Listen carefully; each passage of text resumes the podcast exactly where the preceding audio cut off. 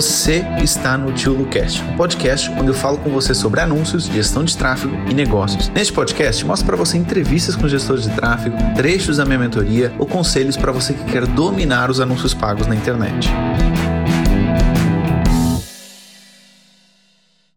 Olá. Oi, Camila, tudo bem? Tudo bem. Tudo tranquilo, tudo ótimo, tudo ótimo. Como você está? Já lanchou? Tem as perguntinhas prontas? Tomei café.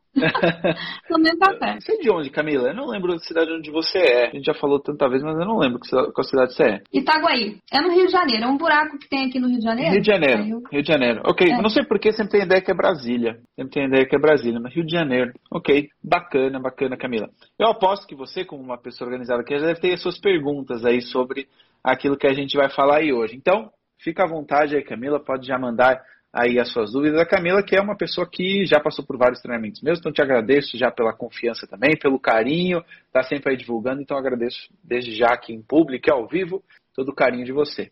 Vamos lá, pode começar aí com as perguntas para a gente trocar um papo aqui.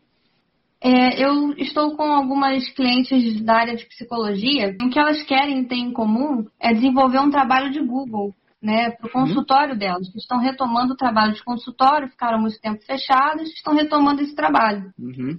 E eu estou criando as campanhas de Google para o site, elas já têm o site. Tem uma coisa que eu percebo, um padrão com elas, até de precificação. É uma coisa bem pontual, é só durante um período para divulgar no Google. Uhum, entendi. Entretanto, a gente sabe que o valor ideal que você indica para gente é para investir uma verba de mil reais, né? Uhum. Só que o que eu percebo, elas têm para investir entre 200 a 500 reais. Uhum. Dá para fazer já alguma coisa com isso, né? Tranquilo, né? Eu fico pensando. Uhum. Você sempre orienta a gente sobre o desempenho, tem a é, ver uma coisa, com o valor que a gente... Uma coisa é o valor ideal, né? Outra é o valor que é possível. Então, às vezes, o objetivo é você começar com o cliente com esse valor menor. Então, vamos imaginar que é 500 reais. E aí a cliente começa a ver que com 500 reais, pô, ela conseguiu quatro pacientes. Que cada paciente vai gastar 500 reais com ela. A ideia é ela aprender a reinvestir esse valor e com isso ela aos poucos ir aumentando, tá bom? Então é perfeitamente normal que no início às vezes você tenha clientes que estão investindo menos.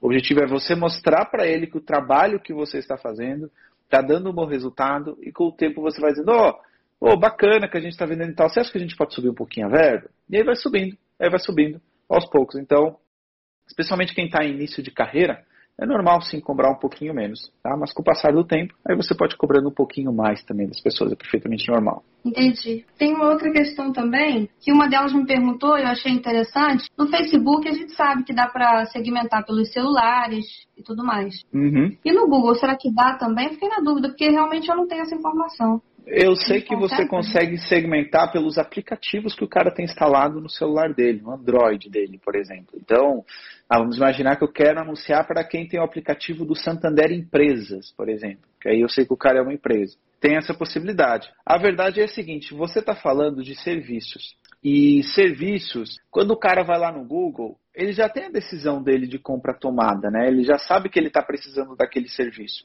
A única coisa que vai faltar é ele definir o preço ou por quem ele vai ser atendido. Então acaba tendo isso aí de diferencial. Eu não vejo que faça muito sentido você segmentar pelo celular da pessoa quando a gente está falando de serviço de um negócio local.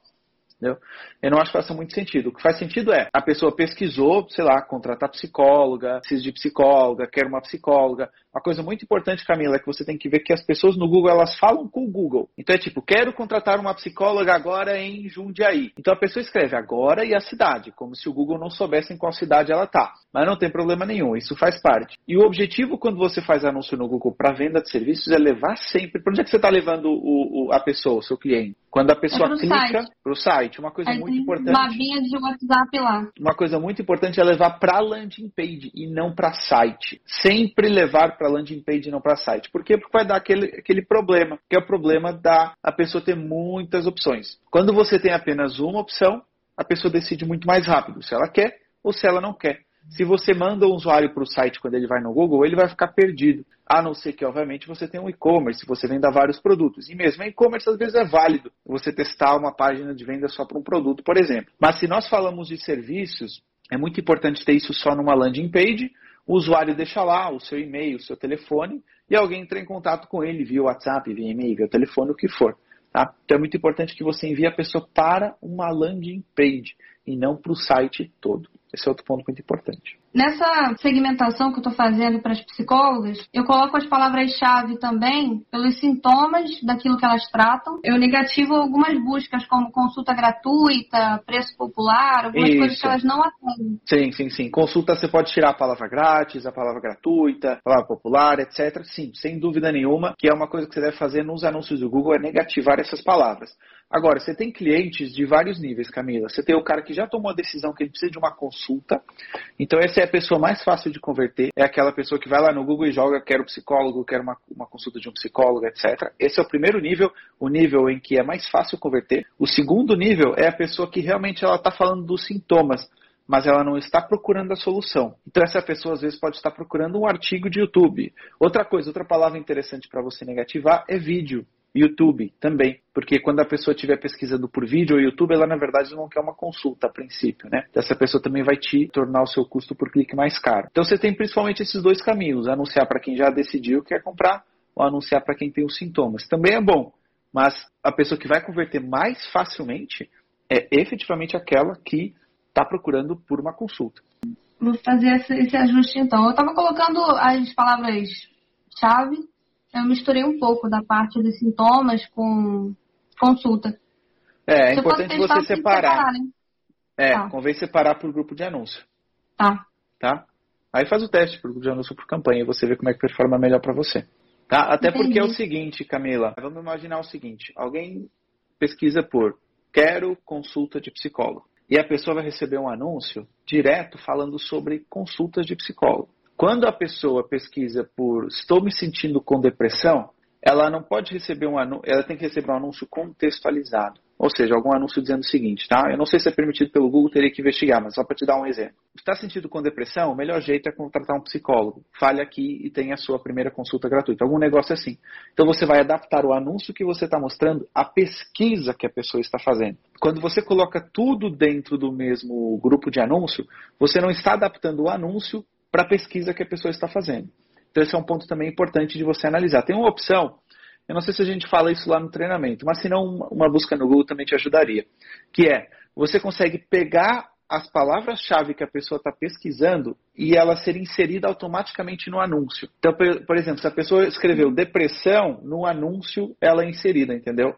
Então é uma coisa que você também pode fazer para contextualizar melhor seus anúncios. Qual a grande diferença do Google? É você mostrar o anúncio certo para a pessoa certa no momento certo. Então não adianta você mostrar o anúncio certo, mas sem o contexto certo. Isso vai tornar o seu custo por clique também muito mais caro. Se você pudesse dar três dicas assim principais de produtividade, quais seriam para quem trabalha remoto?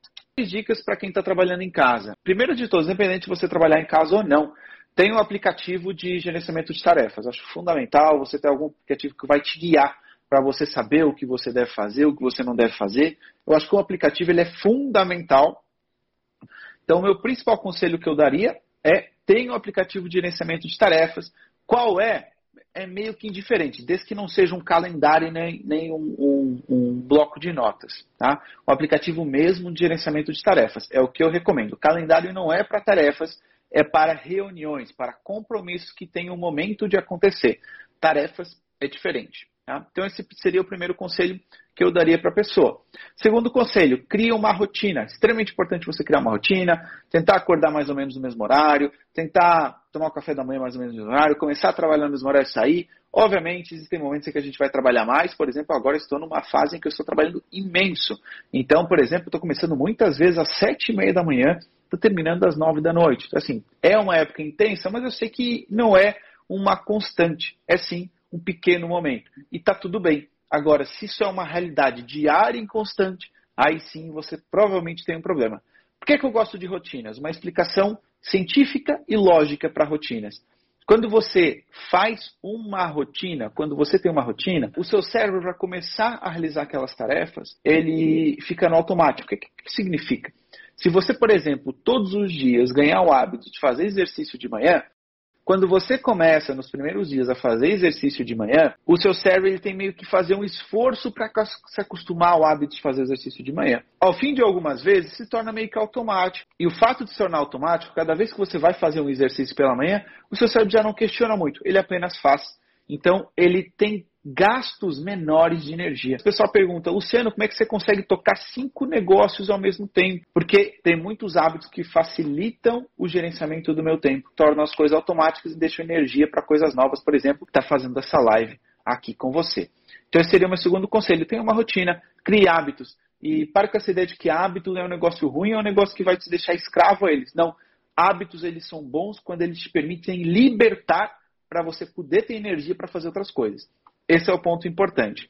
Outro ponto relativamente aí ao gerenciamento de tarefas. Muito cuidado, muito cuidado mesmo com a falta de foco naquilo que você está fazendo. O tempo que você pede no Instagram, no Facebook, etc. É uma coisa que eu tento constantemente me policiar, constantemente melhorar, porque eu sinto que às vezes eu ainda entro e perco tempo com coisas que não são tão necessárias. Acabo tendo esse cuidado cada vez maior e se você se policiar, você efetivamente vai perder menos tempo com coisas que não interessam. Acaba sendo importante. Bom, Camila, eu iria mais para essas três, sim. Eu também tenho experimentado isso da atividade física também. Comecei a caminhar também logo pela manhã e tem ajudado bastante com a produtividade. Até para pessoas ansiosas também, a caminhada é fundamental. Os exercícios assim de, de cardio ajudam muito no bem-estar das pessoas. Sim, sim. Ok. Vou te fazer uma pergunta difícil agora, hein?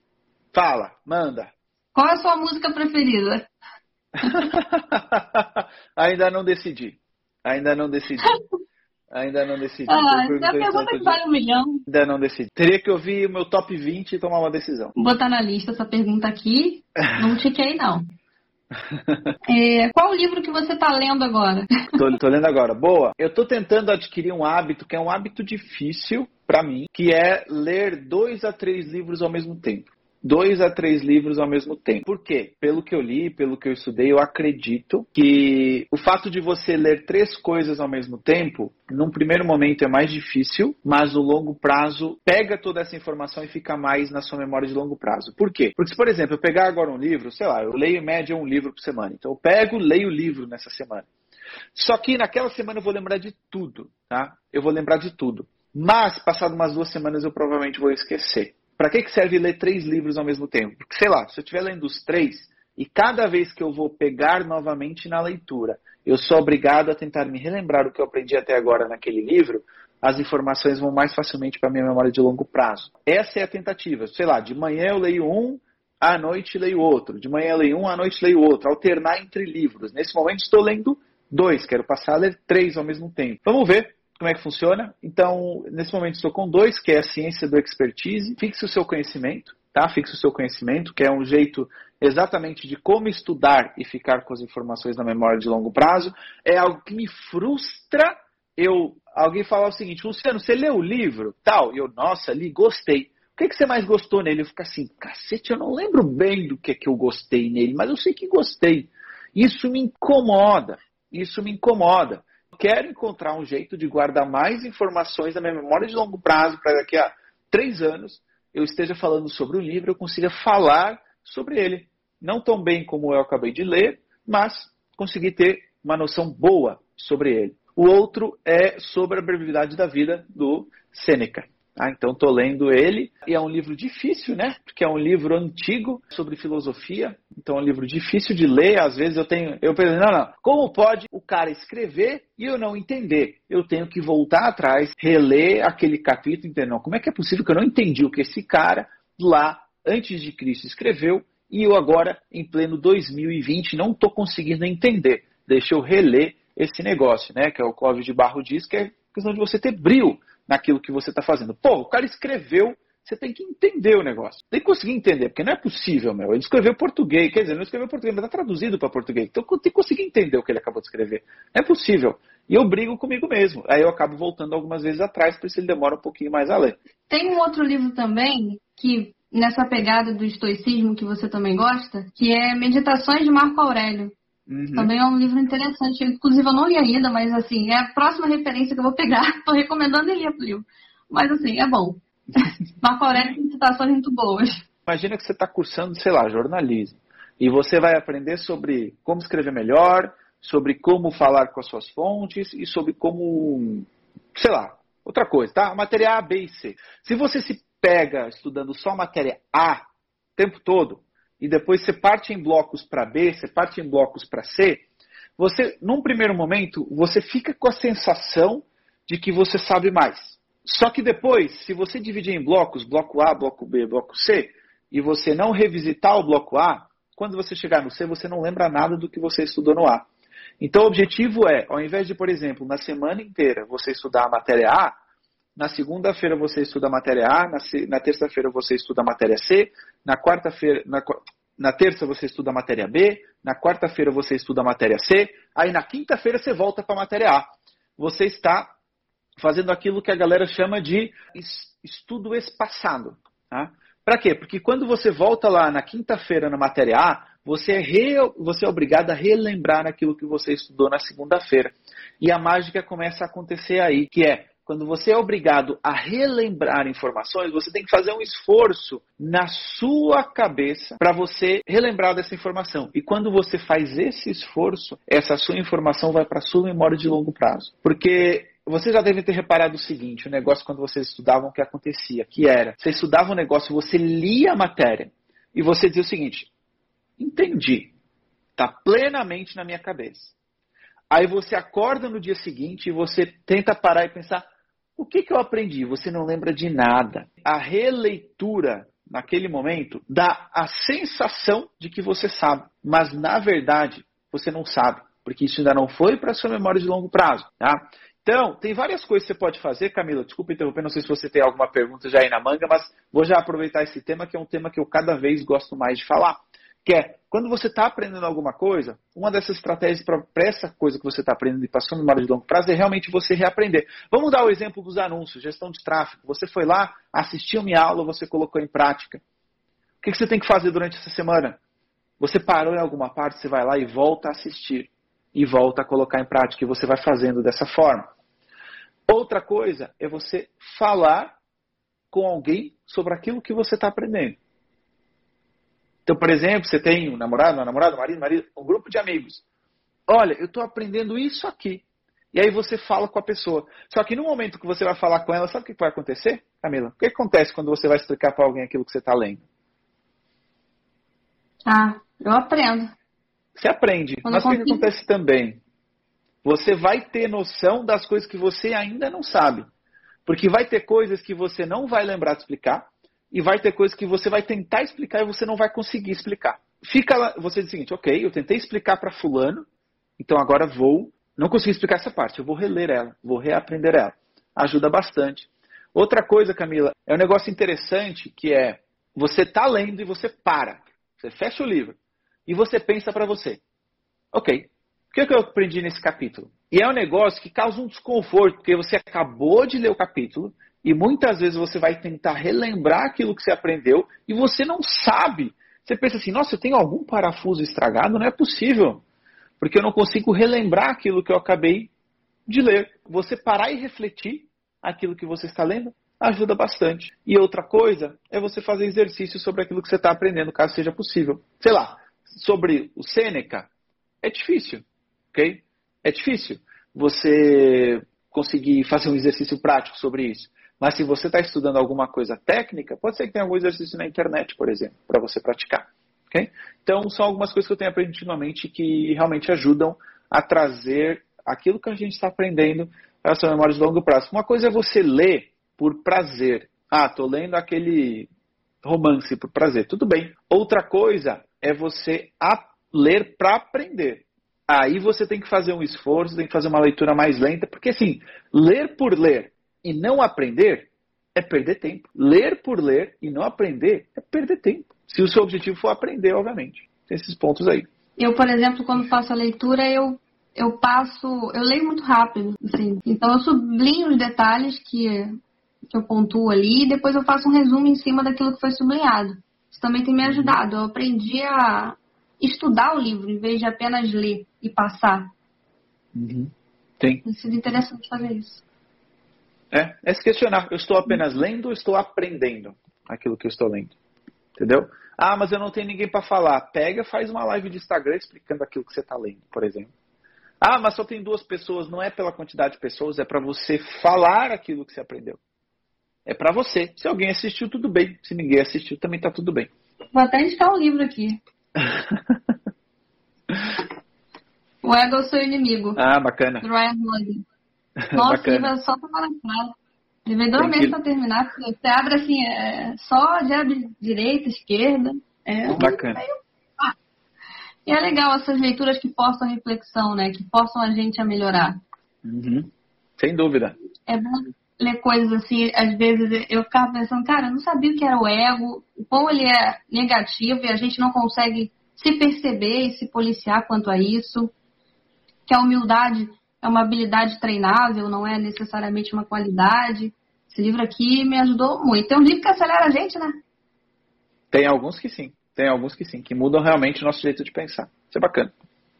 O livro que, que marcou assim a sua vida, que você lembra dele com mais riqueza assim, de detalhe, além do seu, do Facebook, que eu sei que você lembra dele, é muito bom, então, aqui inclusive.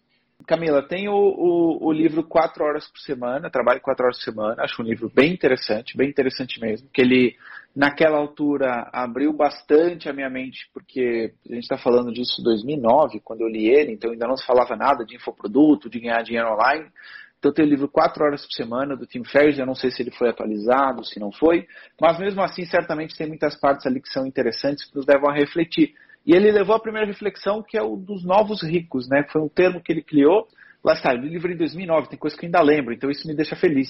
Me frustra quando eu leio livros e não lembro. Mas ele tem um termo lá chamado de novos ricos. E é interessante que agora eu estou lendo Sêneca, e o Sêneca fala de um jeito antigo sobre os novos ricos, que é, ele fala sobre aquela pessoa que trabalha, trabalha com a fé de que um dia vai se aposentar e vai poder aproveitar o tempo que ela deveria ter vivido na juventude, agora que ela vai se aposentar. E é com essa ideia que a maioria das pessoas vive. E eu, quando li aquilo, achei que, nossa, que negócio frustrante. Ele disse que os novos ricos são aquelas pessoas que aproveitam para ganhar dinheiro e aproveitam a vida enquanto fazem isso. São aquelas pessoas que ganham dinheiro e ao mesmo tempo continuam tendo tempo de escolha para eles fazerem aquilo que eles querem, que esses são os novos ricos, que não adianta de nada você trabalhar para depois se aposentar e além disso a aposentadoria vai ficar cada vez para mais longe, né? Porque a gente vive cada vez mais. Então você chegar naquela fase da sua idade e você querer, sei lá, visitar a muralha da China, não sei lá, nunca fui, mas imagina que você tem que caminhar bastante. E aí você sempre quis conhecer a muralha da China, só que você só vai conseguir fazer isso com 70 anos e com 70 anos as suas pernas já não caminham como elas caminham hoje para você poder aproveitar a muralha da China. Então nada melhor porque você poder conhecer o mundo, se você quiser, né? Pode significar outra coisa para você, vai liberdade vai significar uma coisa para cada um, mas você poder fazer enquanto você tem condições físicas para isso. E até porque é o seguinte, aí Sêneca fala sobre isso. Mas que prepotência a maioria das pessoas tem por achar que elas vão viver até tão longe? Quem disse para elas que elas vão viver até essa idade? Pode ser que elas não vivam até essa idade. Obviamente, hoje em dia, a média, ela, a estatística, ela joga a nosso favor. É bem provável que a gente viva até os 60, 70, 80. Mas quem garante isso? Ninguém garante isso. Então, a gente, às vezes, acaba por aquilo que a gente acha que vai ser a felicidade da nossa vida, adiar para um lugar que a gente não tem o mínimo de controle. O único controle que a gente pode ter minimamente é o de decidir se a gente quer aproveitar a vida agora e ser bem sucedido ou não. A gente tem essa escolha. Né? É interessante, porque a gente acha que nunca vai acontecer com a gente. Aquela pessoa que morreu com 30 anos, nossa, que azar, mas comigo isso não acontece. A gente nunca sabe. A gente nunca, nunca sabe. Melhor aproveitar agora mesmo. Com certeza. A vida é muito breve mesmo, é muito hum. rápida. Quando a gente não se percebe, né, não, não se compreende quanto porquê que a gente faz as coisas, quando vê, passou 10, 20, 30 anos e a gente não sabe, né, para uhum. onde vai. Isso é uma coisa até que já aconteceu comigo. Essa mentoria tem me ajudado muito a colocar em prática, porque eu sempre tive muito medo de errar. Eu era muito cagona. Eu tinha muito medo de errar, porque eu associava a muitas coisas ruins, como culpa, é, se você não for o melhor, você é o pior, né? Eu fui criada muito nesse essa coisa meio militar, né? Meio se você não ganhar, você perde. Não tem, não tinha um meio termo entre aprender com o erro e crescer com isso. Uhum. E através é, das suas aulas eu aprendi a lidar com isso. Eu não sinto mais medo. Cautela é, um, é um raciocínio lógico de que a gente vai né, fazer uma merda. Né? Se tiver dois dedos na tomada, vai tomar um choque. Isso é cautela. Mas o medo esconde os sentimentos que vêm por trás do medo. Quando eu erro hoje, eu percebo que eu tenho oportunidade de ser melhor. E isso me acelerou muito, assim, profissionalmente, quanto ser humano, e eu te agradeço por isso. Uma experiência que a mentoria tem, tem colocado na minha cabeça e eu coloco em prática em muitas outras áreas da minha vida. Muito obrigada. Obrigado, Camila. Eu, acho, eu considero mesmo que a habilidade de saber errar e lidar com isso é das habilidades mais importantes que os profissionais podem ter hoje em dia. Errar e saber lidar com isso e entender que ele faz parte, né? Infelizmente ou felizmente, porque era necessário lá atrás, a gente também não pode julgar as coisas do passado com os olhos de hoje. Antigamente era necessário a pessoa errar e meio que punir ela, sei lá, porque você estava trabalhando numa fábrica e você tinha, você estava fazendo essa garrafa aqui. E se efetivamente você errasse esse negocinho branco, você ia ferrar com todo o resto da produção. Então, você realmente não daria tempo para teste, né? Você só tinha que seguir ordens e realizar. Hoje em dia não é assim. Hoje em dia, você tem a capacidade de errar e testar é uma habilidade que faz a diferença. Eu lembro que eu fui criada sobre essa perspectiva, né, do, do erro ser uma coisa que não pode acontecer. Eu tentava evitar o erro, passei a vida toda tentando evitar errar. Realmente eu me tornei uma pessoa de resultado na área que eu atuava, mas eu não era feliz. Porque se você não erra, você não aprende, você não se conhece, você não se desenvolve em certas áreas que também são importantes, né? Não adianta você ser só bom no trabalho, você tem que ser bom também quanto pessoa, se desenvolvendo, se entendendo o que, que você gosta, o que, que você não gosta. Então, quando você testa, você erra, experimenta isso sobre, sobre essa visão que você traz pra gente, que é o aprender, é muito diferente, Luciano. Quando você fala para mim que a ação traz clareza, que é uma frase que eu gosto muito e aplico na minha vida, não é uma coisa que fazia parte, sabe, da minha, da minha visão de mundo. Essa ideia hoje mudou a minha visão de mundo completamente. E assim, é uma mudança muito grande. Em dois, assim, dois meses de mentoria, por quê? Agora eu estou tomando vergonha na cara aplicando tudo. Eu pego aula de Google, vou lá e, e faço. Me arranho toda lá no Tag Manager, mas eu vou lá e faço. E realmente trouxe muita diferença para o aluno que aplica, ele vai ter resultado. E um resultado que vai até para a vida pessoal da pessoa. É incrível. Compartilhar o conhecimento é, no grupo ajuda muito a gente também. Tem, é, me encoraja muito a ser melhor todos os dias. Assim, me faz bem estar ali, o pessoal se apoia. Tem mulherada também, o pessoal às vezes me pergunta se tem mulher gestora de tráfego. Tem, tem uma cacetada de mulher lá dentro. Na verdade, eu acho que tem mais mulher que homem lá, viu? A gente não fica se comparando, a gente se ajuda. É bem diferente. Que bom, que bom, Camila. Feliz. Feliz que está gostando lá da, da experiência, da mentoria. Muito obrigado. Bons anúncios aí para você. Muito obrigado por ter assistido esse podcast até o final. E se você gostou dele, compartilha com algum amigo, com alguma amiga que quer aprender mais sobre anúncios ou que quer ser gestor de tráfego. E lembre-se, se inscreva aqui no canal para você ser avisado de novos episódios do podcast. E lembrando também que nós temos uma aula toda terça-feira no meu YouTube para você aprender mais sobre anúncios. Então vai lá, dá um pulinho no meu YouTube, fica atento também para as aulas ao vivo que nós temos uma vez por semana. E se você quiser aprofundar os seus conhecimentos, entre na minha mentoria, porque ela vai te ajudar bastante, tá bom? Um abraço e até ao próximo podcast.